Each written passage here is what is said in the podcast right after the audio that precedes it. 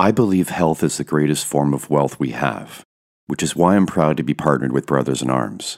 Brothers in Arms is a wellness brand dedicated to working with veterans, first responders, and anyone on the front line.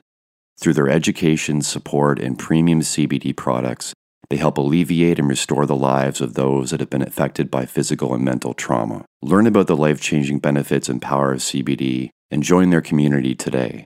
Links can be found on the MCP website and IG page.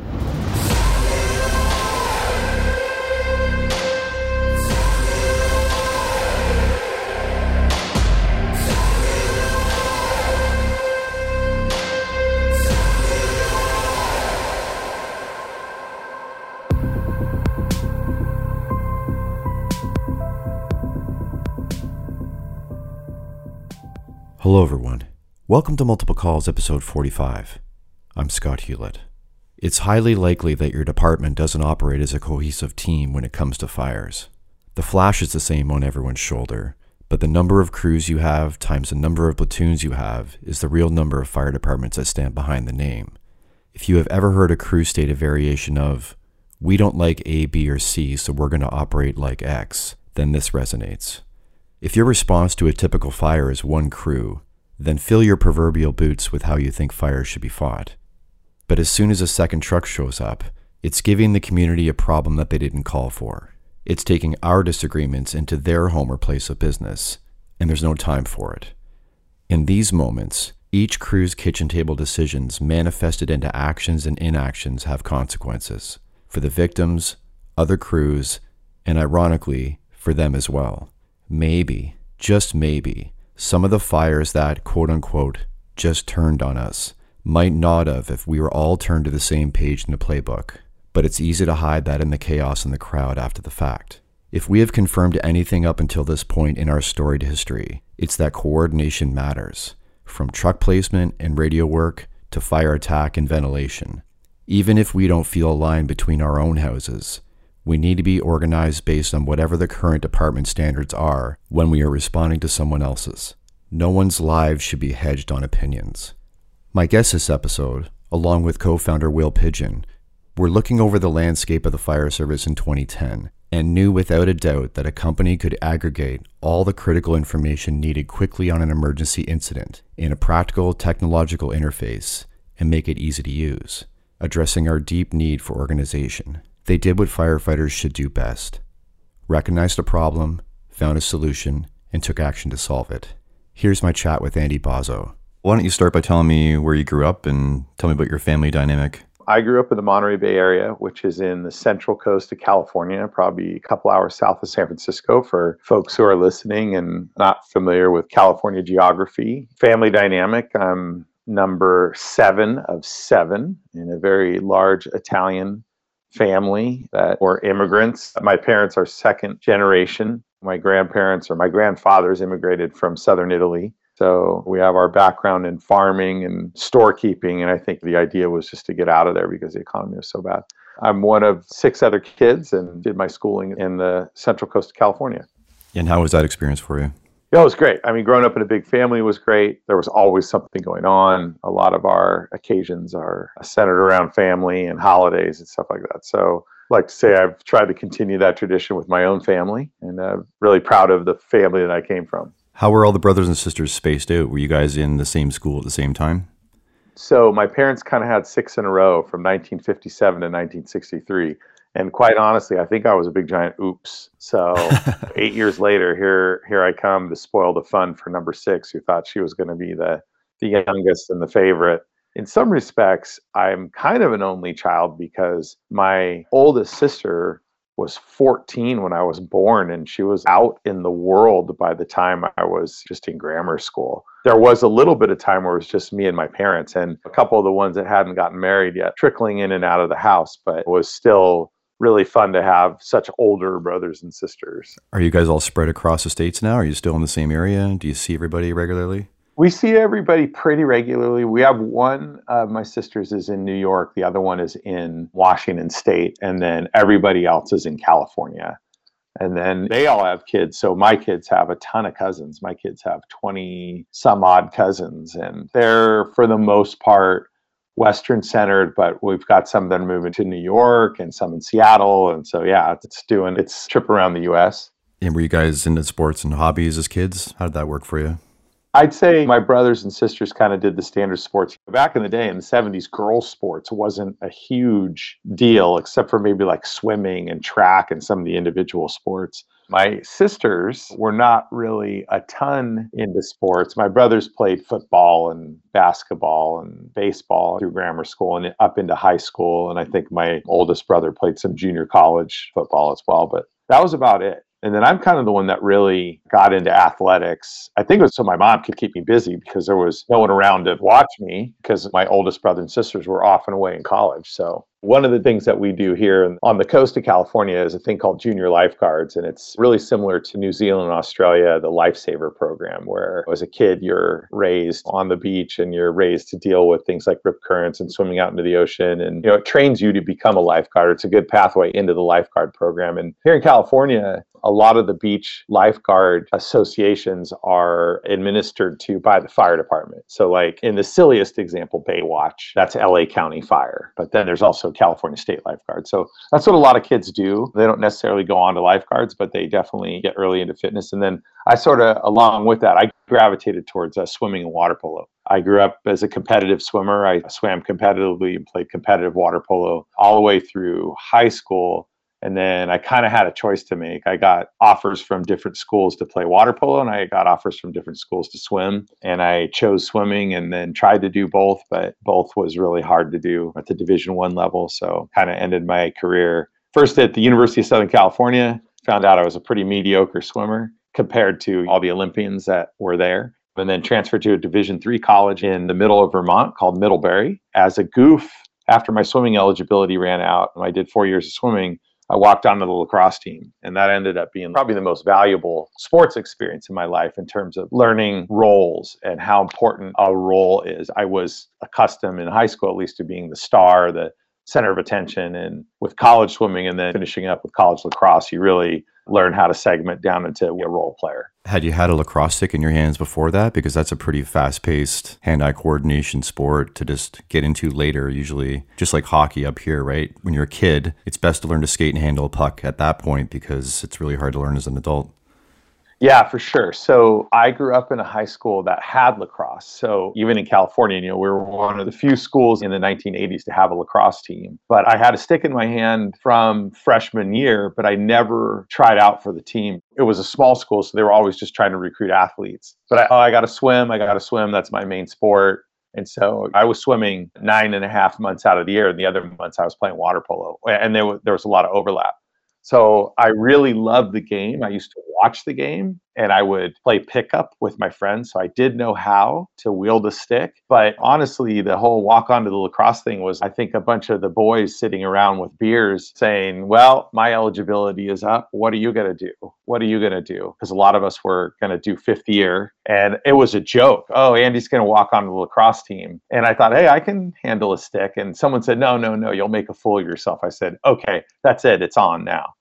So I just worked really hard to kind of polish off those stick skills and learn really quickly the best way I was going to make it onto that team was just by becoming a defenseman and learning how to run with my guy and scoop up the odd ground ball and clear it and take shots to the chest as a crease defenseman. So I didn't have to have the most technical skills on the field. I just had to be able to recognize defensive angles and run with my guy and give a check every now and then and be in my zone, play my role. And I really, I think I have more fingers than I had playing minutes, but I totally enjoyed the experience as a bench player, as a practice player. It was just probably one of the most enjoyable things I've ever done in my life in the early years of my department, if you played lacrosse or hockey, that was kind of a walk on to the department. It's always been a big oh. thing in the in the Brampton area. Do you still follow lacrosse now? We have a couple higher end players on our department. Yeah, I do. We're lucky enough that we have college lacrosse on ESPN two and ESPNU. So as spring rolls around, I coach now. I coach water polo at the school that I went to. And we have a fair amount of kids that play lacrosse and some of them are good enough that they're getting looked at by colleges. And i'm kind of a roster surfer. I like to see where these kids are coming from now because back in the day the college rosters were populated mostly by kids from western new york maryland virginia uh, the odd kid from denver and the really really odd duck from california or texas.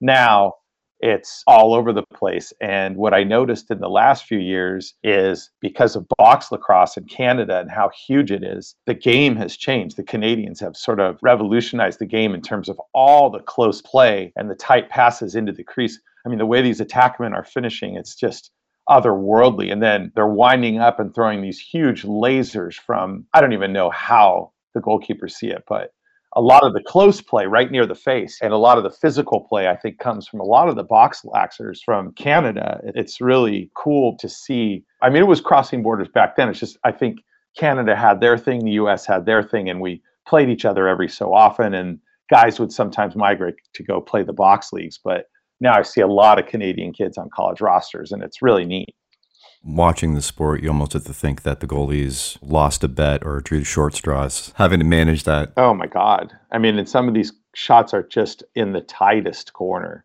I still love the sport. It's fun to watch. So I still follow it. Who were your guides and mentors growing up? Well, obviously, my parents were great guides and mentors early on, and my brothers and sisters too. I mean, they were older, and so they were in to give me advice, but a lot of them left the house early because they were a lot older. So I would say that my coaches were probably my biggest guides and mentors.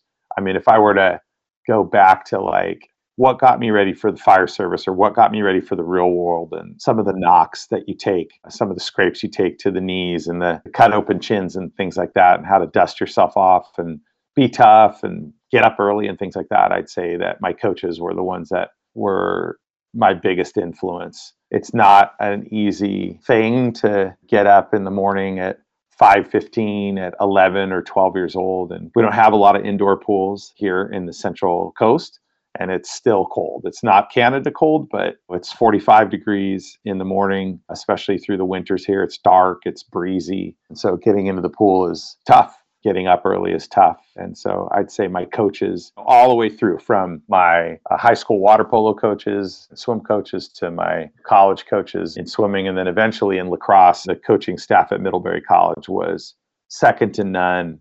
And they're still there and they're still great mentors and people that I admire tremendously that I reflect back on. Oh, and our athletic director in high school was an incredible mentor, an incredible support and they're actually ironically tied together in a lot of ways. And so I just kind of reflect back on that and say, all right, well, who do I have to thank at the end of this thing? I think it's those guys. I find it interesting that you listed having a broad vocabulary was encouraged. That's something that's very important, but it's not necessarily with firefighting something that's used regularly or encouraged or even spoken about. We're more of a head down, get to work kind of culture. I had to hide that when I first came on with Cal Fire. In fact, a few words that came out of my mouth, people kind of looked like, okay, so this college boy has got soft hands and he's not going to get the work done. And so there was like an immediate bias there. And so I sort of, my first foray into the fire service, I had to learn how to disguise the fact that I'd gone to college and prep school. And because I didn't really this isn't really a traditional landing spot for the educational path that I was fortunate enough to have from my parents and my grandparents who helped as well. What would have made more sense is to go on to the business world or the medical world or into teaching. And I actually was a teacher, but I had to really hide that. Here I am 23 years later and now it's okay to really out yourself because I have a career to reflect back on. And I would hope the guys who maybe are going to listen to this from my department are going to go, yeah, right. But I would hope that I have a reputation for at least working hard and having some good experiences under my belt where I can kind of make fun of myself for having a broad vocabulary. And if anything, where it would serve you best is just in the dynamics around the hall and mitigating conflicts and having civil debates and discussions as opposed to it getting heated. I think when you can articulate what you're thinking well, then it definitely keeps things on track. Yeah, I think so. I mean, I think when you can push yourself back from or step back from whatever it is and say, I'm frustrated because, and then we have guys that manage with a stick, and that's universal from coast to coast and across the border, and I think everywhere around the world. We have managers that manage with a stick. Sometimes it's important to be really firm and direct and succinct right then and there without feelings being primary consideration. But I also think it's really important to follow up with someone and say, look, I was frustrated because, or when we do this situation, it's really important that we XYZ and articulate that in a way that I think is inviting for your team members. Our trucks are 4 staffing, our engines are three. So it's myself, an engineer, and a firefighter. I'm a player coach working alongside them and then giving direction. So if I were to have just a very limited way of expressing myself, I think after the fact or prior to, I think it's just less inviting for the guys to like buy in. So I kind of like that approach of, like you just said, articulate and kind of run through your full range of what's happening there. At least that's how I like to manage. Some people don't like to manage that way. Would you agree that when you do need to manage with the stick, so to speak, that it's so rare and that that occurs that that's actually more impactful? 100% agree. There's times where you need to do it. It's so funny. We've had guys, we'll call them old yeller because it's all they do yell, yell, yell, yell, yell. So after a while, you get desensitized to that. But when you try to keep an even keel and you try to see eye to eye with your guys, and I mean, hey, we're, we're living together right now in California's case, two thirds of our lives because we're I don't know if you guys are going through the same mandatory overtime issues that we are, but boy, we're just getting mandoed left, right, and center down here right now. There's a a real shortage of firefighters. And so we're really living a lot of our lives together. So having a civil relationship with your teammates, your guys, your crewmates, those times where the stick comes down, yeah, it's very impactful. And I think it really does sort out what requires gravity versus what's just you exerting your authority for no reason. And I think guys like that lose credibility really quickly when they're just banding around their their captain's bars or exerting their authority for no reason because the title. So it's important to have buy-in, and I like working alongside my guys. Yeah, and I think about accountability quite a bit and how best to hold yourself accountable and other people accountable. And if you've had the civil discussion X number of times, that's the foundation. And then at some point, there's only so many times you can discuss it and explain it and ask for it in a certain way. I think then it can be not escalated or elevated, maybe that's the wrong term, but discussed in a different level. I think that's where playing sports comes into play. It's like in the middle of the game, sometimes you have to just say it how it is and lay it out there and then set the example. I think that sort of locker room mentality, that game time mentality is important and that intensity to say, like, hey, I'm laying it out here. Where are you right now? I need you to be here. And as you said, if it's one of those situations where you've discussed it or it's come up, I've been really fortunate. I don't know why, but I've had, for the most part, really quality employees that have worked for me. And we just really haven't had a lot of those discussions. And when we do, they receive feedback so well. And they'll also receive negative feedback well if they know, like you said, every now and then dad gets pissed and it's okay. We're going to all make up and, and break bread later on, but they're very receptive to that as well. And I just am really grateful for them and for the guys that I've gotten to work with because I haven't had to be bossy while being their boss too many times. The expectations are laid out. I guess I'm clear about expectations early on and I'm clear about what kind of person I want to work with. And so I've been lucky that I've had those types of individuals that are really dedicated. Do you think, in general, the service at this point is having a hard time finding that balance between the necessity for the two ways of communicating? I just think we're going through a generational shift. Again, my perspective on this is going to be a little bit skewed because in the supervisorial role, we're a player coach. I would say that the less life experience one has. Let me approach that question from a different way. I think most people, although we may see a little shift in that because of we're hiring a lot of people now, but I think most people that were coming into the fire service over the last five years were grown up adults that have had some other life experience and have sort of a preloaded work ethic. And I would say that for the most part, because there's always that 3% rule, but for the most part, the folks that are walking through the door are walking through with a pretty darn good work ethic, at least a base work ethic. And so to mentor them along to step it up more notches or has been, for the most part, an easy process. And when there are signs that that's not the page that that person's on, we have pretty easy measures to sit them down and latitude to sit them down and say, this happened, this happened, this happened, this happened, and this is an example of what we're not going to do. And so, what I want to see next tour is ABC. And there's pretty clear framework for that. But I do think the fire service is going through a generational shift now where maybe some of the younger generation is coming through a little bit. I mean, I'm 50 years old, so again, I might sound a little bit old, but some, not all, are coming through with a little bit of sense of entitlement and, uh, oh, I'm going to call in sick and, or I'm going to call in sick and then go on this vacation sort of thing versus what's the right thing to do. You mentioned that the fire service wasn't a typical landing area given your academic background. So, what was your first exposure to the fire service, and then what sparked that, and what was the path towards you applying?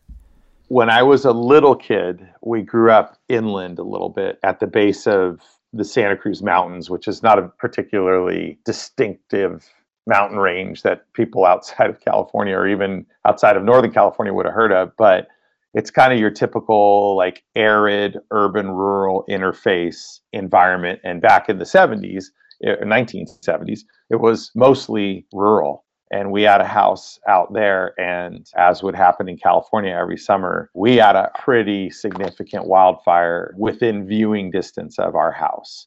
I think in today's world, we would have had a strike team of engines in our neighborhood and probably have been under some sort of organized evacuation. But we sort of, like the rest of the neighborhood, stayed and watched the fire. And we weren't told by the local sheriff to evacuate. So we got to watch from our deck basically air tankers all day, uh, helicopters doing water drops, spot drops all day. We saw folks marching in. We saw engine companies going in and out, Type 3 engines, wildland engines in and out. And I think I was five or six at the time. And I was kind of like an army man kid. Like I was into army men. And my dad was older, so he always had some sort of war movie on. So that was captivating. I was real into just kind of things that like most young boys are into. And that just, I thought, oh man, this is amazing. Look at all this effort to get a handle on this fire. And the fire in itself was impressive. A huge column of smoke, huge blowups, huge flare ups on the side of this mountain. I think there were power lines that eventually exploded, like one of the transformers exploded under the, the stress of the heat. And to me, I was wide eyed because I was fascinated by it. So that was like, I was five or six years old when when that went down. And obviously, there was also the kindergarten visits to the fire station, the first grade visits to the fire station. And that was amazing as well. I was just really taken in by the equipment, the shiny engine, all the valves, the complements of hose. It just struck me. And then obviously, not knowing any better growing up, the movie Backdraft comes out. You think, oh man, that's amazing. That's how it is. Holy moly. And obviously, you know, we know that's not how it is. But I think it was that exposure. You know, I saw a few structure fires as a kid. And then actually, when I was in college at the University of Southern California, I got woken up in the middle of the night by sirens and then more sirens and then more sirens. Sirens was not a, a rare thing in our neighborhood. It was actually pretty common. But if you heard multiple sirens, that was kind of rare. And so I woke up and looked out my window and one block over, there was a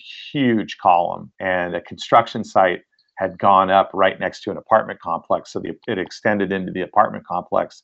And by the time I ran over there to watch what was going on, this is at like one in the morning, LA City had their wooden ladders up. They were evacuating people from second and third floor of the apartment and trying to get a handle on the main body of the fire and take care of the extension. It was like a multi alarm fire. And I thought, man, this is one of the coolest things I've ever seen in my life. And it just kind of stayed with me. And then I thought, all right, I finished my college degree. What am I going to do for work? And the time, too, there were those nightmare stories of, oh, yeah, firefighters, there's 10,000 guys that line up for three jobs. And I'm sure the ratios were a lot smaller, but it was highly competitive. Even to get a job with Cal Fire as a seasonal, it was highly competitive. And I really didn't know what I was doing. And I, I thought, all right, I've taught for four years. The money is pretty minimal. Uh, unfortunately, it's still sad in our society that teaching is paid so poorly, but I need to go back to graduate school so I can make more money. I've done some interviews where like having an advanced degree would accelerate my salary a little bit and push me up higher into administration or something like that. And so I said, all right, I'm going to go to graduate school for environmental science because I was a biology major. But to pay for it, I'm going to do one last shot and see about this fire thing and go to Cal Fire. And that was it. I went to a fire academy with a junior college.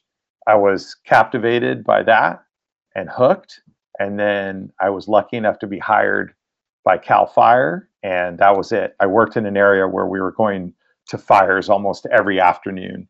Cal Fire, you work a 96 hour shift and then you get 72 hours off. That's what you did back in the day. We also wore tan and green, like the Forest Service. Now they wear all blue. They're a full service fire agency. But back in the day, depending on where you worked, it's primarily rural and urban rural. And I worked in a, a primarily rural area. It was hot and windy every afternoon, and it was in an agricultural area with a lot of vineyards that were up against a lot of oak woodland. And it seemed like almost every afternoon we got at least 20, 30 acres. It was what it was. Just the smell of it and the type of work it was, it was really exciting. And that was it. I said, I am not going back to teaching if I don't have to. I'm going to try and get a full time fire job. So that's a long story about how I kind of got into it. But, and you know, the other thing too is I really missed college sports. I, I, I mean, it was like a, I actually went through like honest to goodness depression and anxiety when college sports was over with and that sort of community and that camaraderie was over with and the fire service has propped me up and fueled that fire for the last 23 years sort of recapturing that camaraderie it's maybe i'm sort of a meathead in that respect but like i just that sort of environment that team environment was really hard for me to put down right away at 22 23 years old it was really really hard so to be back in that at 28 years old and have the prospect of that being a lifelong career, I thought, oh man, I mean, there's no other career for me. And then there are guys that were born to be a fireman and they knew it. And then there's guys that were like born to be a fireman and they didn't know it. And I, I think was one of those that just didn't know it. I thought I was, but now I look back and I go, there's no other job that I could. Even my son says, like, Dad, how can you leave this? well now my body's getting old and broken so it's like a little bit easier to think about but he would say often there is no other job that i could see you in ever and i thought yeah because he sees how much i love going to work he actually came with me on a ride along and he sees how much like we love each other in the station and like how much we love going to jobs and just love being around the station and stuff and and he's like this is a pretty good work environment we'll see if he follows in that path what was your family's take on you choosing this career path? Pride, but also fear. You know, my mom was like, oh, please don't get hurt. And my dad was also like, please don't get hurt. But if you do, then you, it's a noble profession. He was really, really proud. He's, pa- he's since passed away. And my brothers and sisters have always showed immense support, immense. Obviously, fires out here are national slash international news but so are everywhere. I mean, you you guys had massive fires. I think in Alberta, what four or five years ago, that were unprecedented. And with the way the climate is going, and these fires are always on the news. So when we get a big fire in California, my brothers and sisters or my mom will text and be like, "You're not going to that, are you?" And sometimes the answer is, "Yeah, yes, I am," or "I'm already here."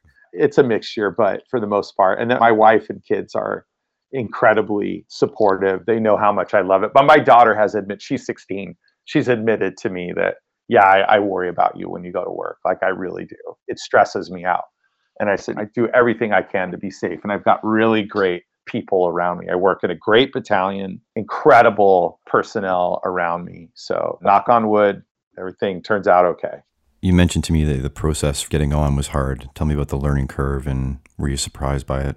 Yeah, I was. I didn't know what I didn't know at all. In fact, it's just as a funny anecdote. For my interview for Cal Fire, I figured it's mostly rural work. I'm not going to dress up in a coat and tie. I'm going to dress business casual. And I remember from a verbal standpoint, I kind of reflected back on a lot of my sports as work ethic stuff. And I was a team captain back in high school. And I was able to sort of reflect back on that. And so, from a verbal standpoint, I feel like I nailed the interview. But even one of the panelists was like, So you didn't wear a tie? And I, I guess that's confidence too. And I thought, I, I look back on that today and I go, what was I doing? That's madness. Like, what an idiot. I, of course, you dress up in a coat and tie for a professional interview for the fire service. I mean, just the seriousness of it. I, you know, I kind of was like thinking of Cal Fire more along the lines of, oh, this is Forest Service. These are a bunch of guys that are going to go hiking in the woods and digging fire line and lighting a bunch of backfires. And Cal Fire was in a transition uh, in fact, I'm looking out uh, outside the uh, window of my office right now, and I see a Cal Fire station right there. One of my first stations actually is a paid call, and the guys are all in blue, and they're cleaning up the front of their station, and they fancy themselves as an and, and it's true. I don't I shouldn't say fancy themselves. They really are an all service, all risk, all hazard fire department. I just was thrown off by the tan and green and being completely naive, kind of coming from the academic world and coming from a world outside the fire service. I didn't have any fire service mentors saying like, "Hey, idiot, wear a coat and tie and be 45 minutes on time." And so that learning curve, well, I didn't do myself any favors with my first assignment with Cal Fire. I was showing up to work 10 minutes early, which was like pretty much late.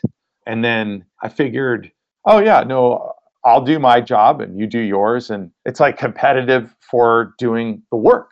So even for grabbing a broom or for rolling hose, or which is good. But I, I had no idea about any of that. It was a culture shock. And I, I kind of had to take a step back and go, okay, yeah, my parents worked really, really hard to give me my educational opportunities, as did my grandparents help too. But these kids that I was working with didn't even have that. This is it for them. This is their path. Here I come in with my thumbs through my suspenders, like, oh, how's it going, everybody? Let me be part of the team. And it was like, it doesn't work that way. And even making the transition into the municipal fire service, my first jobs were up in the Seattle metro area with what is now called Puget Sound Fire and then Tacoma Fire, just really learning in a hurry to be a person that could wrench on something or know the mechanical aspects of the job. That was not, I didn't grow up wrenching on cars. I wasn't soft by any means, I don't think, but I just didn't grow up underneath and sticking my head into machinery and pulling it apart. I didn't know that. And so that was a lot of boxes of donuts to the mechanics. And how does this work? What does this do?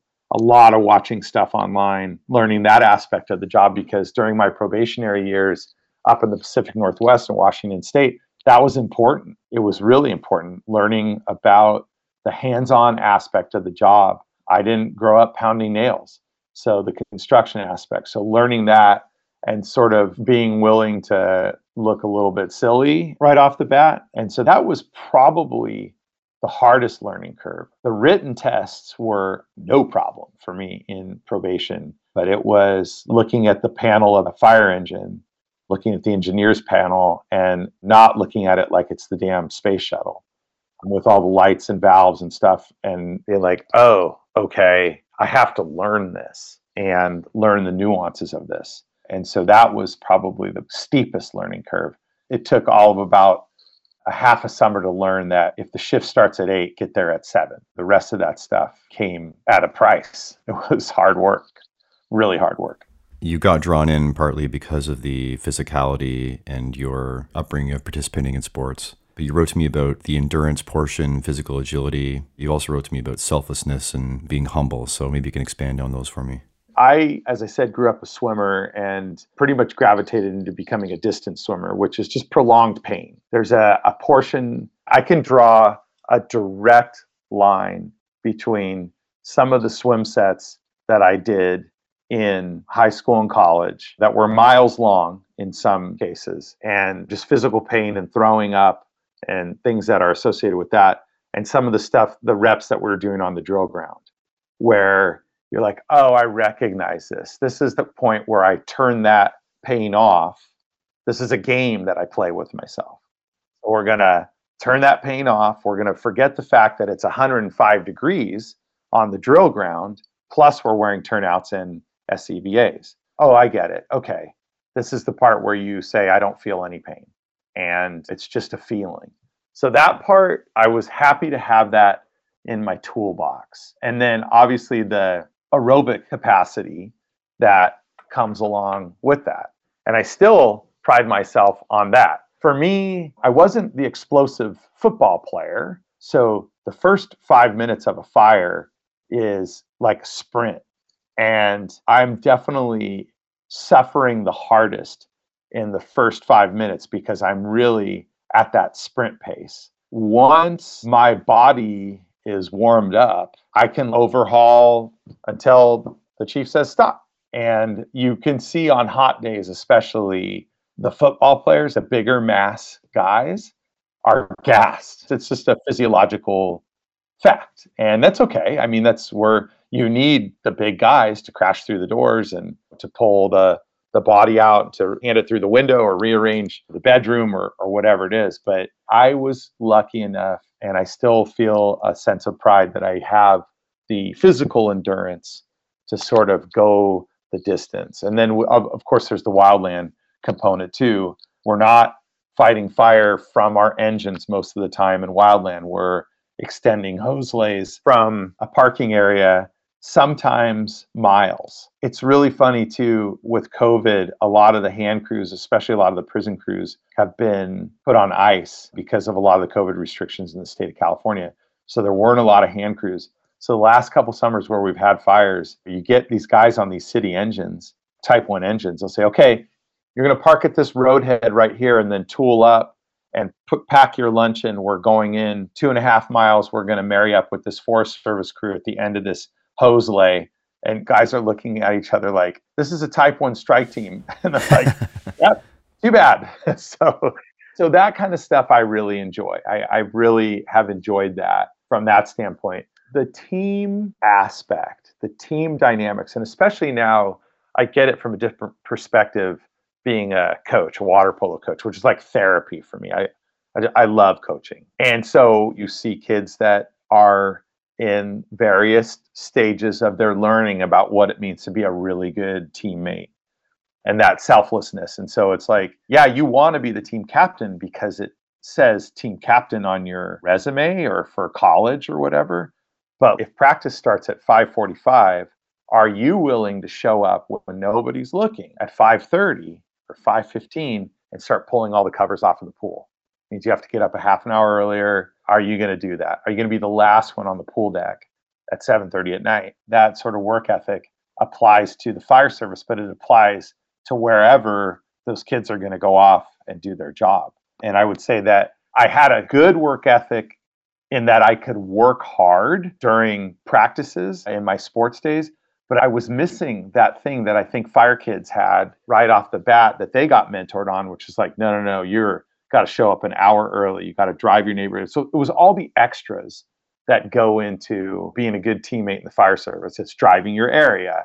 It's not leaving something for the oncoming shift. It's wiping down the microwave. It's cleaning up your bathroom for the oncoming captain. All these other little things that I would say, like a college kid like myself, was a little bit more entitled and need to be smacked around a little bit. And I did get that smacking around, thankfully, to where I really learned yeah, you don't just be the hardest worker on the field, it's all the stuff off the field as well. There are guys that do that that I admire and respect that do that a lot better than I do. And I'm constantly self reflecting. Did I do that as well as I could today? Hmm. I'm looking back at every 48 hours and just all the, I'm starting to realize I have guys that are 20 years my younger that could be, did I set the best example for them today? Oh, no, I could have done that better. Oh, I could have maybe not lost my temper on the third call after midnight or been short with that patient because they called us for the fourth time in a month for knee pain. It's just things like that. And I think what that does is it just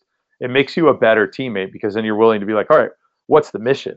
I would say also Alan Brunacini was a real mentor for me in the fire service. I was fortunate enough through a gentleman, retired battalion chief named Kevin Conant from the San Jose Fire Department, incredible mentor to me from a command standpoint, from a fire service standpoint, from a culture standpoint, from a life standpoint. And he was kind enough to introduce me to Alan Brunacini. And so I got to know Alan Brunacini over the course of a couple years and his sons. And I really loved what he had to say. He would talk about M, the letter M, as in Mary or Mike, M centered. What is the mission?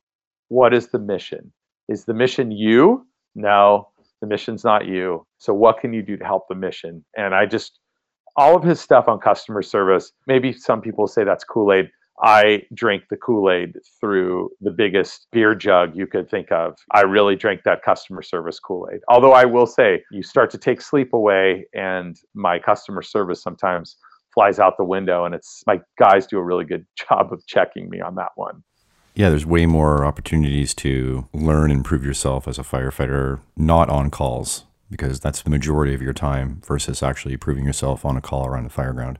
Yeah, 100%. We're on a rescue company. We cross staff an engine in a rescue. And so perpetually anxious about different disciplines on the rescue that where it's been a while and there's been rust and you kind of have to humble yourself and be selfless during the training aspect and you have to do that 10 times over to be good during an actual incident because like you said the incidents are rare our agency goes to a fair amount of working fires per month and we don't do a whole lot of high risk, low frequency, high angle rescues or confined space rescues. I don't know a department that's doing that every day. I know many departments that are doing it more than us, but those are the things where it's like, all right, well, to have to polish off the rust and we're to look a little silly here, but let's get these ropes up in the air and make sure that we get this right and then talk about it afterwards.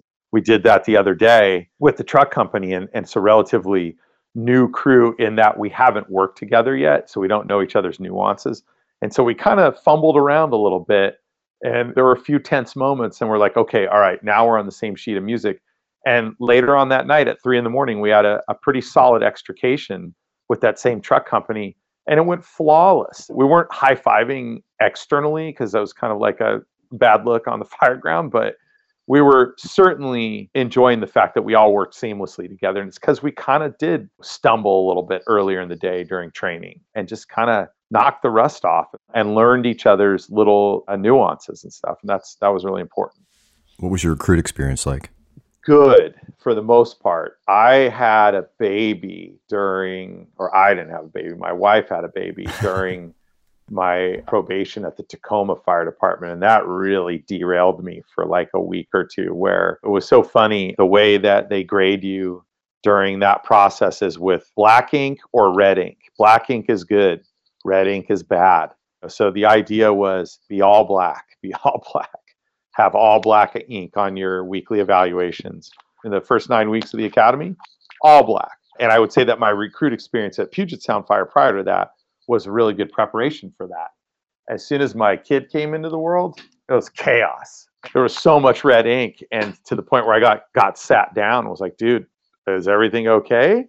And I didn't really expand into like home life and how. I mean, they knew that we had a kid. You know, I didn't really expand into what a strain that was, and so I think I graduated. I was at the very top of my class for those first nine weeks I think I graduated at the bottom of my class during probationary graduation, like barely graduated. And then my probationary experience during that time at first was a little rocky because my self confidence was like out the window. It's like leading the Super Bowl by three touchdowns and then losing. So you're like, am I even worthy to be here? I, I shouldn't even. I shouldn't even be here. I'm. I. I hope that leave of absence is is okay. I'm going back. I shouldn't even be here and just like kind of working through that and then having a couple light bulbs go on and getting lucky having a couple calls where it's like people who didn't know me from that experience like oh yeah i did okay. And then you had to do three tests during your time out on the line. You did four months on a truck you did a, a truck test. You did four months on an engine you did an engine test, you did three months bouncing around, and then you did a comprehensive test. And fortunately, I was ready for all three of those tests. They were not written, they were all manipulative. They were three hours, four hours long. And I did really, really well. And it felt really good at the end of that for a training lieutenant who I really had tremendous respect for, but who also I think was about to fire me at the end of the of my probation. I said, You went from first to absolute worst to first again. And I was like, Oh, well, I mean, I go, You rank us? He's like, No, but you're the guy that you were at the very beginning of the academy. I was like, Well, yeah, I know I we had a baby and there was just a lot of chaos, uh, some health issues with that. And my wife was having a hard time and he's like, why didn't you say something? I'm like, I, I don't know. I just, I don't know, man. I didn't know how to express it. I was just trying to, I just wanted this job. I did not want to fail my son or fail my family. And so, but it definitely was an experience. And you asked a question about humility. I would say that that experience humbled me tremendously and made me grateful for, I'd never worked so hard to keep a job. It was really to kind of hit the bottom to scrape the bottom and then work your way back up made me really grateful for the job. And, and I, I freely share that failure experience because I think, especially when I see like polo players that I'm coaching, like high school players or probationary firefighters, they are scared to say, I don't know, or I don't know how to do this. And they're scared to fail. They want to look cool. They want to look like they're capable of doing the job. And sometimes like I've had fires where we failed. We failed to find the fire. You do it for 23 years, you're not. It's not going to be roses. Um, you're just not. It's just not. I'm fortunate and I feel grateful that I've gotten to go to a lot of fires, but they haven't all gone well. That's just the nature of the beast, right? You pull back, you learn from it. And one of the biggest pieces of wisdom that I was taught early on from I don't know how many different lieutenants and captains is it's not necessarily how you execute, it's how you recover because things are going to go sideways on the fire ground. They just are on the emergency ground. It just it's that's just a given. That's the nature of emergency work. You don't just light the pallets in the Bravo Charlie corner of the house and then crawl in under the smoke, darken it down and back out. Like that's not how that goes. It's totally different. Every emergency is totally different. So there's going to be times where just things did not go according to plan. I'm grateful for the times that they do, but boy, oh boy, they're few and far between. Reflecting back on how you chose to go through that hard time in probation and recruit class, if you could go back and do it differently and reach out for support and be more vocal about it, would you do that? Would you say to people now, if they're going through that same situation, should they handle it differently? You still got to roll your sleeves up and do the work and you still have to do the prep work to do the work. Like there's no way around that. But if you can reach out to a classmate, some academies have like a liaison of like they're an officer or they're a member of the department that's sort of like a sounding board for a recruit, like in a safe space to say anything, like how do I do that better or blah, or can you find out why I failed that exercise or whatever it is and you have to have the courage and the humility to say, I don't know how to do this. I failed this test three times and I don't know how to do it. It wasn't necessarily that I was failing tests, it was just that the performance was just like barely viable for like that two week period, barely passable. A lot of needs improvement, needs improvement. And it's like, there was a part of me that, yeah, wishes that I had done it different because I was like, I didn't feel like I needed improvement on that. And so to like say, like, I know I failed that, what do I do? Or where do I need improvement? And just to ask those deeper questions and reach out. I would say reach out in any direction you can and do it early and do it often. And even if you're not in a situation where things are not going well at home or you're not failing, maybe you're succeeding, you should still reach out. And which I do. I feel like things have gone fairly successful over the last 23 years. But I still had a conversation two days ago on our way into shift with a captain that's at a neighboring station. And I just said, hey, dude, anytime you want to give me feedback about how I did on this fire or how I did on, on that fire, I really want it. I really need it. And he said, equally, I need it. I don't want to walk around. You hear these stories about these guys that think that they had a great career and then people are behind their back like, oh, that guy's an idiot. And I think that's my biggest fear. I actively seek out feedback from my most trusted friends and people that I admire who are fellow captains or BCs or even my engineer. It's like, hey, dude, I love him. He just promoted, we just got him promoted to captain. I'm super proud of him. But let's do a little exit interview. How's it going? How am I doing? How do we do on that fire? Did you get clear communication? Did you get clear direction? Anything you'd like to see different? Speak your mind right now. It's really interesting because when I had that conversation with that captain, we had a fire that night, a department fire. And so it was just so funny. It's like, hey, we talked about this. I just think it's important to just reach out to answer your question. Reach out. What was your journey to wanting to promote to captain? I like the opportunity to lead by example. I really had a lot of leaders and mentors in my upbringing in sports and in school, and they were incredible leaders. And I kind of wanted to emulate that. Some of that journey was by happenstance to becoming a captain, where I had early on was assigned really good captains and lieutenants coming up through Puget Sound Fire and through Tacoma Fire. And even in Cal Fire, I had some great captains that were like the guys that I really liked were, and gals that I really liked were easy to talk to. They were direct in their leadership, they were direct in their feedback. They were motivated, but then also gave you space to like decompress. And so it kept the job fun without making it trivial, if that makes sense. The job is a very, very, very, very serious job. And our own department has had line of duty deaths. I don't know if Brampton has or not, or if your department has had line of duty deaths or neighboring departments, but it's a serious business. And there's still a time to decompress and keep it fun. I still believe that it is a firehouse. We live together, we know about each other's lives, we help each other in each other's lives in and out of the fire station. I wanted to have the opportunity to create an environment like that where the folks that hopefully worked for me would turn out better than me and that I would try and give them the platform to do that and that I would create an environment where they could thrive professionally and also feel like they could really grow. And so that's what motivated me to become a captain. I also felt like I became a student of the game in short order and I put a lot of time into that in terms of making tactical calls and strategic calls. And I have confidence that I can make the right call strategically and tactically and task wise on emergency incidents. And so I wanted the opportunity to be in the driver's seat to, to make those calls as well.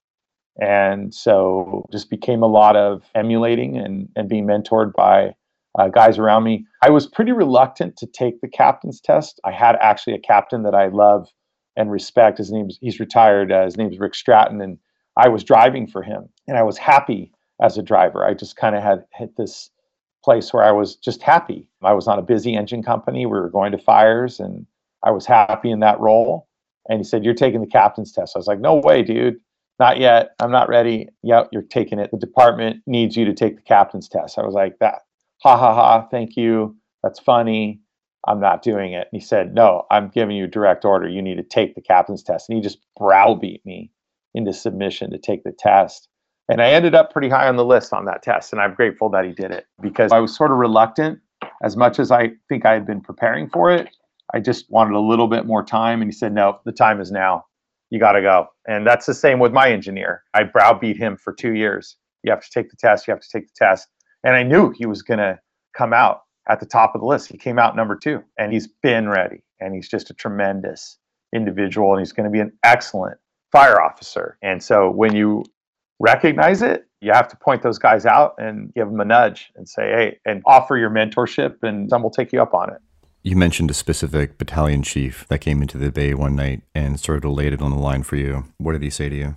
That was Jim Scott. Oh my God, like one of the nicest and best chiefs I had. And I've been fortunate enough to have some really good battalion chiefs.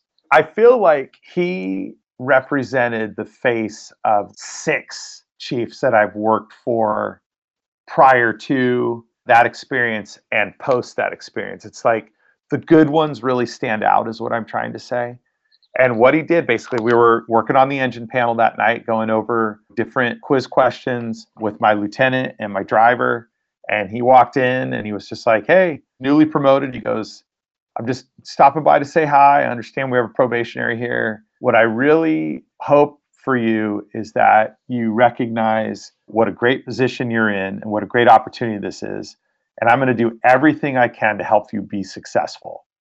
And I thought, oh my God, all right, here's somebody that's like not looking to fire me because we had a pretty high attrition rate. Probation was no joke. A quarter of the class from being hired to the end of probation, about a quarter of the class was gone. And so you feared for that. Everybody did. Everybody lived under that fear. And he was just like, look, I, I want you to be successful. I want you to learn when you're executing the job as firefighter or when you're taking your test to operate the pump. I want you to learn to be an athlete in motion. And he said those words verbatim. And that like turned the light bulb on. That's when it was like, oh, I get it now. At first, it was sort of like all these disparate components that I was like trying to put together. And he kind of gamified the whole context. I was like, oh, no, I recognize this part. This is me getting to be the athlete that I was, but in an occupational context. I get it. Okay. And so here's a guy that wanted to provide as many training opportunities as we could ask for. His office was down the hall from our dorm because it was a big station. It was a battalion, medic, truck, and engine. And the battalion had a driver too. So we were big, super fun, lively station. And he's like, I'm right down the hall. If you have any questions about pump operations, about, I mean, from the nitty gritty to like the bigger concepts. So it's like, oh man, all right. Obviously, has been getting out there that I've been showing up off the job and on the job. And he basically was saying, like, if you show up and you want to work, I'm there for you. I thought that that informed the rest of my career. I'd say the other guy that I mentioned, the retired battalion chief from San Jose, Kevin Conant, all about like sort of was the first one to sort of introduce me to the concept of servant leadership. I mean, all these BCs prior to him, like Jim Scott and Paul Wright and other guys that I worked for that I really loved working for, were servant leaders. We just never said those words. And so they talked about servant leadership and stewardship. And I thought, oh man, okay, that's how when you take a genuine interest in your in your guy's success, not a fake one, but like a genuine interest. You want your guy to be better than you. That's when like the job gets really fun. And that's when things start to really come together. And I think that's when things start to coalesce as well with regard to safety. Because when you're personally invested in someone being really good, you have to perform too. Like you have to roll your sleeves up and show up and all that stuff. And so I think that statement, that first statement when he walked into the app and said that, it was really dramatic and powerful. I thought, oh man, this guy is like willing to take his time to invest in me. I'm just a probie that is completely expendable. There's a whole other class that they're hiring and they'll fill these vacant spots, but like he's willing to invest in someone that's willing to put in the effort. I better not screw this up. I almost said a different word, but um, I better not. I guess that just made a real impact on me. And when did you get into wanting to make progressive changes in the fire service, and what's your experience of that been? I'd say that I kind of have a natural propensity towards improvement. I think a lot of firefighters do.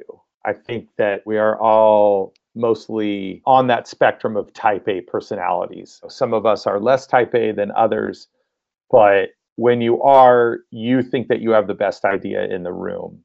I think the guys that played team sports through high school also know how to play well with others and listen to everybody else's ideas and then work out a strategy. I think you learn in the team environment that you better check your ego at the door or you're going to get spanked. One of my lieutenants at Puget Sound Fire, which was then Kent Fire Department, Rick Cox, was teaching us about the new passport accountability system. And I think that was one of the moments where he was just like such an effective instructor about that and pretty highly respected truck captain or truck lieutenant as well. I think that's kind of when I wanted to, one of the first moments was like, cool, I would like to be involved in this.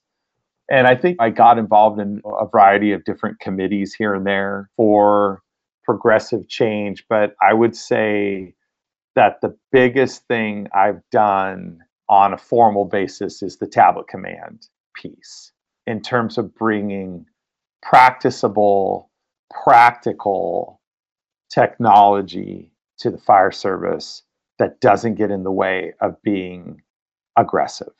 I would say probably three years in, I wanted to be involved in change and was on, like I said, different committees for that change, whether it was like union stuff or it was operational stuff. And then I was forced into the training division in my first few years as a captain. The lowest seniority captains have to do a stint in the training division.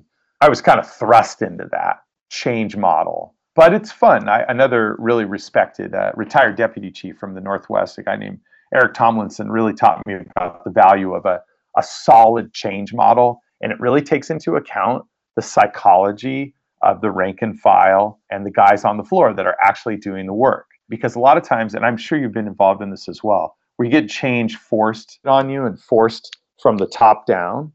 And it's like, what are we supposed to do with this? This is not how we've been operating. And it's like, well, it's the newest, shiniest thing. So get used to it, boys. And so it creates a gap, right? And so getting that buy in and the angle of approach for that buy in hey, we're going to adopt these new nozzles. They have a different gallonage flow. Materials are getting hotter, they're burning faster. These guys got burned over in whatever town or whatever city, Canada or USA, two weeks ago. And it was because they had several petrochemical fuels, furniture, and such. And so we're going to adopt these new nozzles. We're adopting this new fire attack technique. The training starts next month. You got to walk these guys into this. You can't just like hit them in the face with a pie it should be hanging over my door. I need my guys way more than they need me. and so they have the ability to sabotage any sort of progressive change, even if it's the best thing since sliced bread. They have to buy in, they have to take ownership. And sometimes they're going to grumble all the way to the finish line and then be like, well, yeah, you guys are probably right but and and sometimes you have to just believe in that mission but you create a lot less friction for yourself when you can get that actual buy-in and and just be willing to have those conversations to implement that change and i would say tablet command has been a real journey and experiment it's been a tremendous observation from as we visit department to department and deal with a lot of the same personalities that we're working with on our own floor but are just wearing a different uniform. And so some of it's really funny to see how the different reactions to those changes. Yeah, I feel like the fire service is the last holdout on a lot of fronts very often. totally. And it's tough because there are some quote unquote older school things that we need to keep doing, whether it's a specific piece of equipment or the way that we do business. And even on fire attack methods, a lot of the current research now is proving that some of the older school ways of doing things were right all along. So it's good that we keep reassessing and tearing things apart and rebuilding them and seeing the things that we need to keep and the things we need to get rid of. But one of the last holdouts is definitely with technology. There's a lot of stuff in the service that's still pen and paper. There's this marriage or intersection or need to integrate older school mentalities and better ways of doing business with technology especially with fire service being generational and technology is just improving at such a rapid rate now, it's really hard to get on top of and keep on top of. And technology has always been that latest, greatest, shiniest gadget that is going to solve all your problems. And a number of things have been very sore disappointments and, and some of things are great. So it must be really hard. It must have been really hard still to try and bring something technology wise onto the fire ground and actually show that this is an area that we can do business better. So you've mentioned tablet command a few times now. So talk me through what drove you to wanting to specifically sort of go all eggs in one basket on that and improve incident command and, and then how that process has been for you what I'll say really quickly is like it's a negotiation, right? When we walk through the door, basically what the guys on the floor are saying are don't take away my aggressive interior attack because we're just proving that that's the way to do it.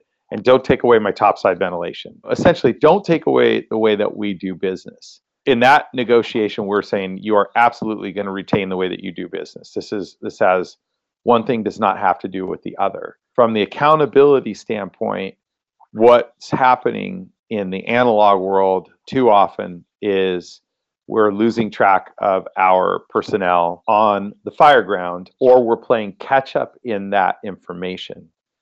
And, and so what had been happening, that sets off a chain of events in terms of communications and organization that you either have a whole lot of independent action going on because the command structure is playing catch up with the information and then there's sort of a sorting out of what independent action is happening and then an organization of that into the incident command structure. We sought with Tablet Command to remove that fog of war and remove a lot of that confusion and just provide real time information for what's happening on the fire right now.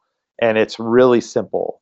It's who's responding to that fire right now and and then how can you organize them into an incident structure so we had two line of duty deaths back in 2007, and there were a big chain of events that led to that. There was no one thing led to another. There was not gross negligence. It what came in as a fire alarm and a single engine response turned into a structure fire with two elderly people trapped and guys going into rescue mode and hanging themselves out there for a while before everyone could play catch up.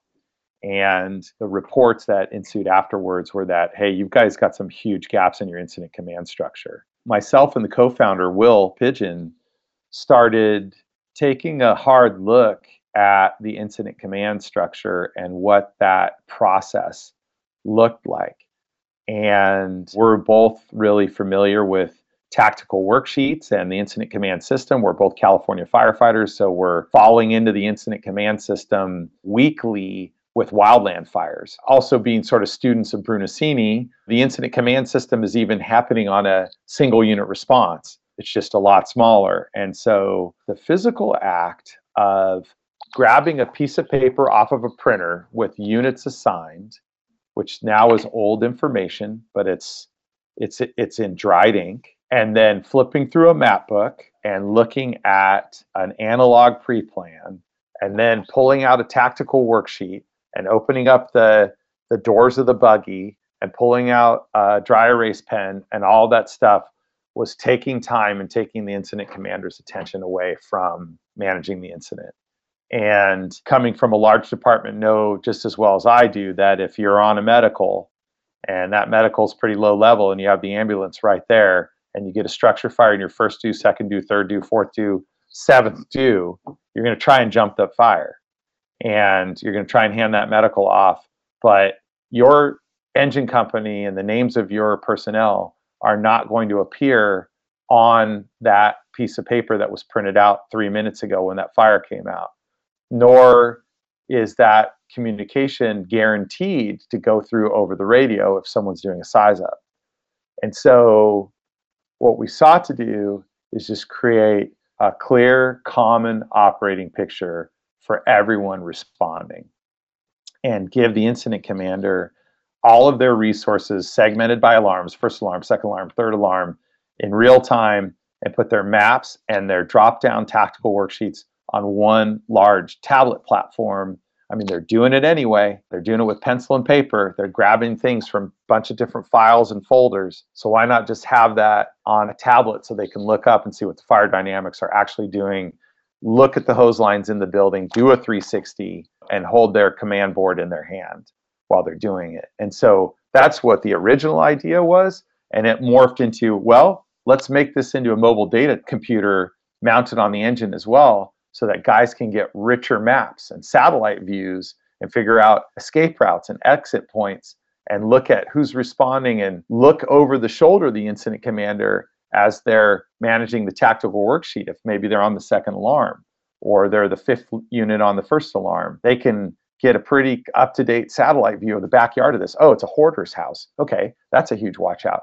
So, what we wanted to do, because guys were doing it anyway, they were doing it on their iPhones, they were just bringing their own tools to work and they were coming up with different workarounds. I'm sure you had some back in the day as well, or things that you use in your current fire department that are not necessarily assigned to you by your department that's sort of the origin story.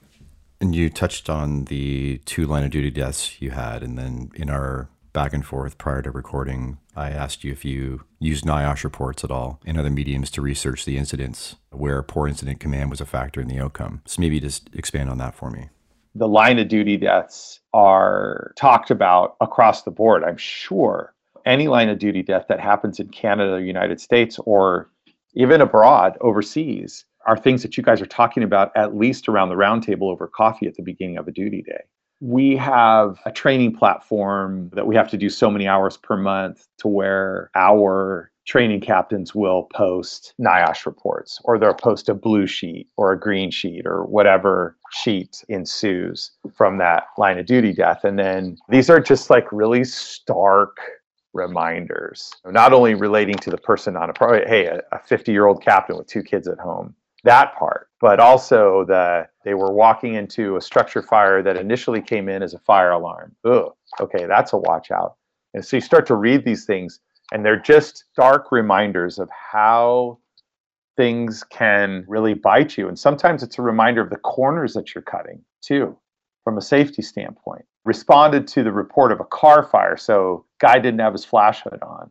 Turned out it was a car in a structure guy made interior attack, got his ears burned up, whatever it is. Those reports are really impactful. When we started drawing the nexus between bad information and line of duty deaths, we started really digging into the NIOSH 5, which is something that Anthony Castros, who was a retired battalion chief from Sacramento Metro, I became familiar with that term from him, the NIOSH 5. Those were the five causal factors leading up to line of duty deaths. And so then you start to cross reference these NIOSH reports, and lack of command structure comes up a lot, and it came up a lot in our own. I think there were 115 recommendations in our own NIOSH report, and I think 23 to 30 of those had to do with either communications or incident command. And then, of course, there's the ancillary aspects of that of like not deploying standard operating procedures for an incident command procedure. So in our department, we used to have a joke of like, oh yeah 13 battalion chiefs 13 different ways of commanding a fire. So we thought man what are these reports saying to us? Standardization standardization standardizations and there's a way to employ standardization without taking away someone's individualism or taking away a department's individual identity or how they do business. We don't want brampton to standardize with contra costa county. We just want brampton to be standardized from top to bottom. We want Contra Costa to be standardized from east to west and north to south. So we were introducing a platform that would allow people to at least look at a standard operating picture and know, stay off the radio and stop calling, asking for a roll call of resources because it's right there in front of them. Just that simple task right there. And then having an incident worksheet that was standard as well. The NIOSH reports really drove us towards that. And they've been sort of a referential. When we run up against someone that points at their head and says, Well, I've got my tactical worksheet right up here for a first alarm anyway. And you say, All right, man, but I, respectfully, we get that. I'm not trying to tell you how to do your business, but what do the NIOSH reports say? And it's unavoidable, really, right? It's happening in replicated fashion all over our two great nations. So, what can we do that's not going to interrupt the way that you do business or your sense of traditionalism that can improve your safety and your situational awareness? And we think that tablet command is really a huge step in that direction. And you also mentioned the benefit of YouTube and I'm sure I've mentioned this before in other talks, where an older school maybe way of dialoguing around the kitchen table was this tactic because of this and this fire I was at. And now with technology, we can actually watch real fires. And it sort of takes that, here's my opinion off the table because you can say certain things are going to work, but we can actually watch them happen now and learn from them. So, how has that informed this project and also how you run business in your crew? I could have a fire across the street right now as a civilian or as a, a firefighter, film it, put it on YouTube, and probably get access to the waveform of the radio communications ASAP. And different departments do a really good job of putting that out there. You don't experience a fire personally every shift, you just don't. But you benefit from the experience of others. And by seeing that in a visual fashion and hearing the audio, and hearing things that more often than not, like hearing things go by the numbers on YouTube, aspiring to do that. Hey, is our rescue procedures, are our rescue procedures dialed in in terms of passing command to the next in officer so I can go in for a rescue? we should probably work on that. This department did it really well on this video. Do you guys hear that? So the only danger I'll just say as a caveat is like, and I think most good folks are not doing this, but substituting that for the only training that you do. You can't, but it's an it's an amazing, and I know you know, I mean, like it's an amazing tool. And I know there's pushback online out there about YouTube firefighters, but to me, the benefits outweigh any sort of danger of just relying on that. It's amazing how quickly we can get fire footage in the palm of your hand or on your day room television right now. We could not do that when I came on 23 years ago. You had to rely on like a news report and then some like you remember like some crappy gritty VHS tape that got passed around 10 times. Had like taped over Everyone Loves Raymond because somebody taped the news story of whatever fire happened in whatever building. And it was just all news footage. And now guys with helmet cams and all that stuff, you can see interior conditions. It's fantastic.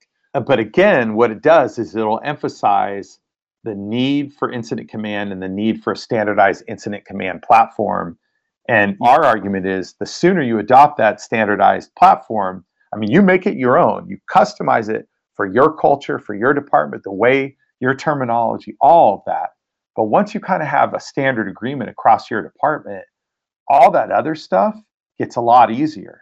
Now you're freer to like make that interior push because your BC knows exactly where you are and who's on your rig. You're freer to make that primary search upstairs on the upper floor or lower floors. You're free to put that whole top side in because everyone knows where everybody is. It's like it takes that out of the equation so that you can focus on fire conditions. So hmm. I do, I love YouTube. We use it, I'd say, almost every tour, whether we're looking at a high angle rescue or some sort of rescue or some fire conditions. Sometimes you see YouTube, you look at fire conditions that look impossible.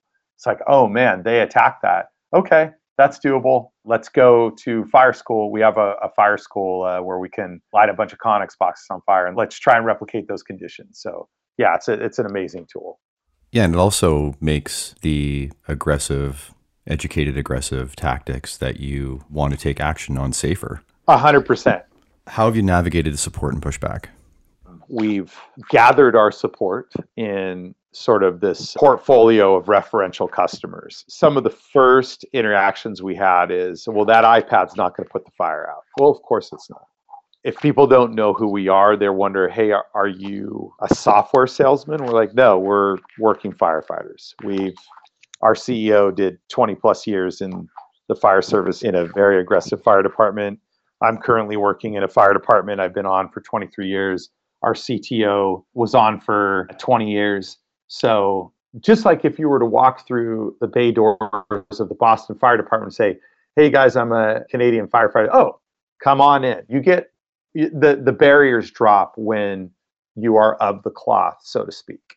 That enables us to have conversations with prospective customers that then become customers, and it's always fun to have customers that really push back at first. In fact, our current CEO fancies himself as a grizzly old truck captain. And when I walked in, another BC introduced me to him and said, if this guy passes off on it, then it's likely that we'll do this for this fire department.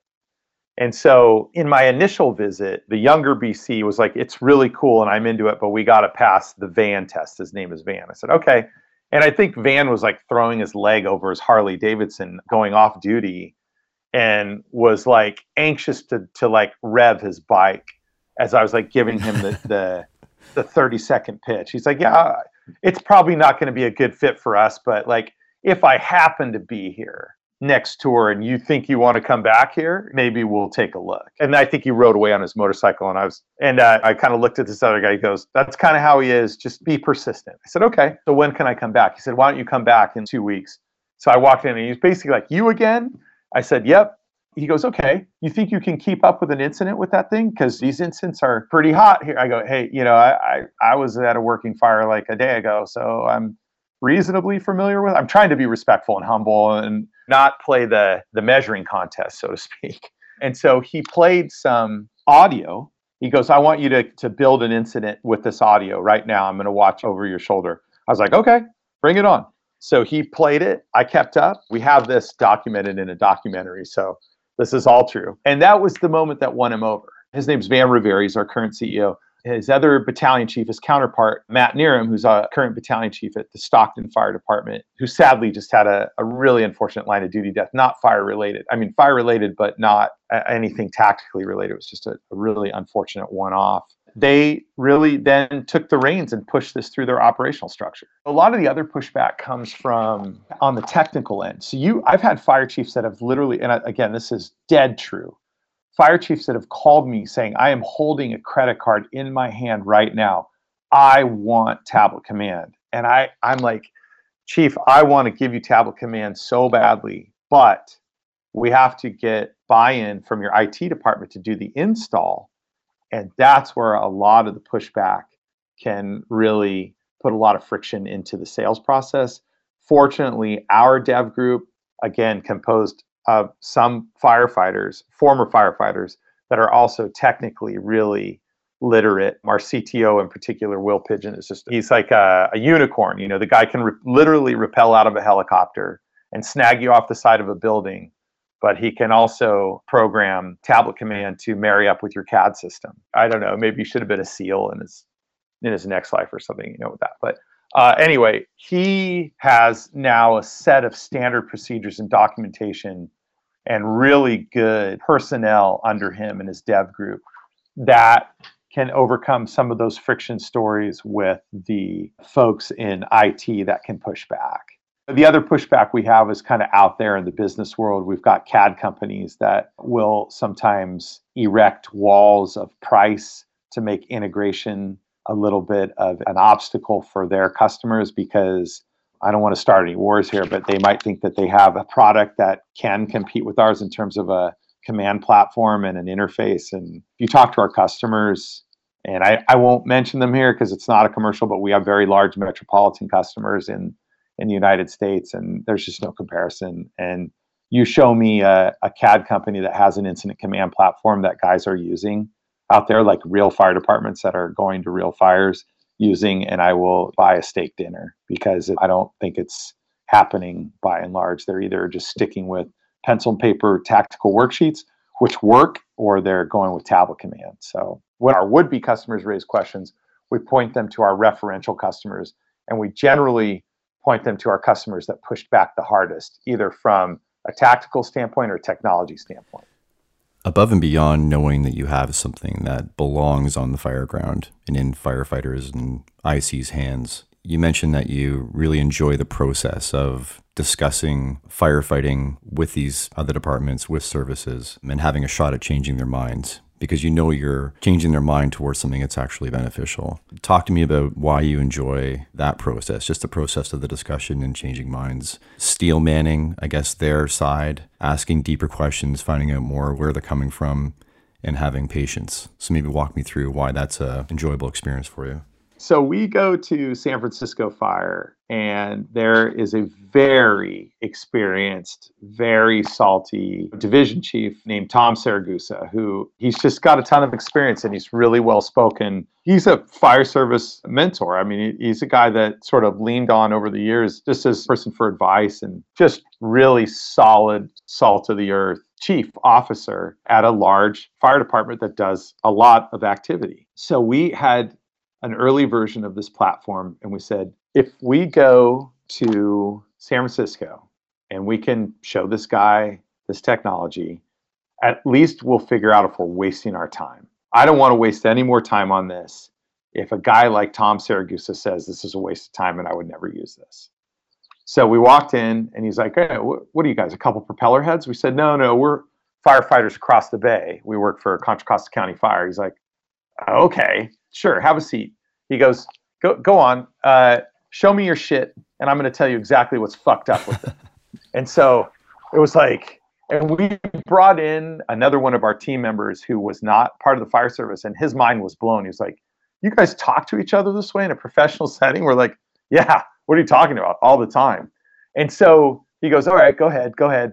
Let's see what sort of fucked up thing you've come up with here. I'm going to tell you exactly why it's never going to be used in the fire service. That's the footing that we're starting on, similar to our experience with our current CEO. And in walking him through the interface and showing him how it works, you could see the light bulb go on for a guy who's been on the job for 30 plus years. Like, oh my God, I knew something like this was going to come along.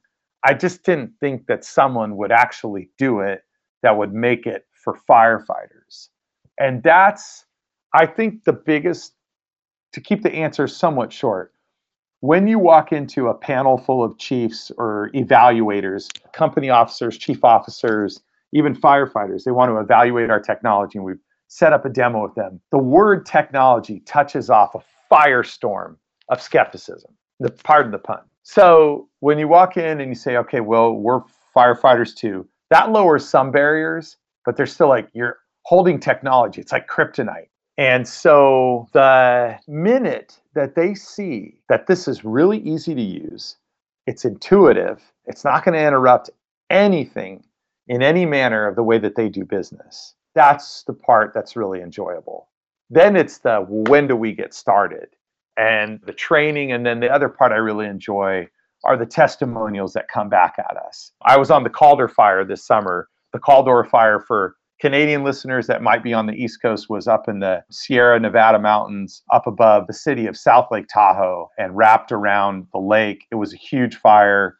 I don't know if it got up to 500,000 acres. I'm not sure if it hit the half million acre mark because at the same time we had the Dixie Fire, which did hit the million acre mark. So we had two major fires raging in the mountains of California at the same time.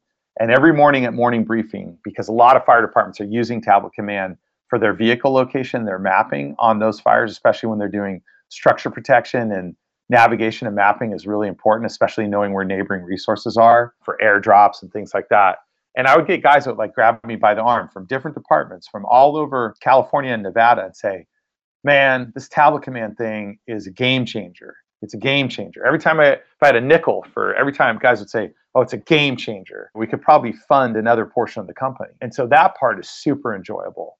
Hey, we had this structure fire. I was able to look at the roof line and I could figure out that I could get my truck company on the Bravo Charlie side because there were no power lines there. It's that kind of stuff that makes that onboarding and conversion and then implementation process really, really enjoyable and sort of fuels those competitive juices to say like yeah we are helping guys have higher situational awareness and have a chance at some positive change in the fire service. Where can people gather more information on it if they want to? They can go to our website tabletcommand.com we're on all the social media channels instagram facebook twitter and linkedin. And we post a lot of testimonials on our instagram channel and then we'll also post a lot of how to's and, and things like that, just people using the software in a different capacity. I think in the testimonials, they'll see people that they recognize figuratively and literally that are like, yeah, this looks like a dirt under the nails kind of person that is actually talking about using technology successfully to make their job safer and better. So you can go to tabletcommand.com and get a lot of those testimonials. You can read our blog and get to know our company a little better as well. Is there anything else that you want to cover that I haven't touched on? I want to make sure we make the most out of your time. I just appreciate you bringing the human side into the fire service, that there are human beings underneath all this Superman gear. I am incredibly grateful for fellow people out there that are passionate about this career. It's a tremendous career, and participating in podcasts like this, it's just fun to sort of sit around the virtual table, so to speak, and and talk shop and I hope that we can tip a beer sometime and, and talk more shop and just celebrate our mutual love and excitement for the fire service. Yeah, I'm hoping eventually when everything starts to open up again that I can get down to the States and start attending some conferences so maybe we can cross paths there. Right on. Yeah, I'll be in Indiana at uh, in uh, Indianapolis in a couple weeks. So if you change your mind and you head down there, I will definitely be there. It was a real pleasure talking to you. Absolutely. Thanks for having me. It was a real honor.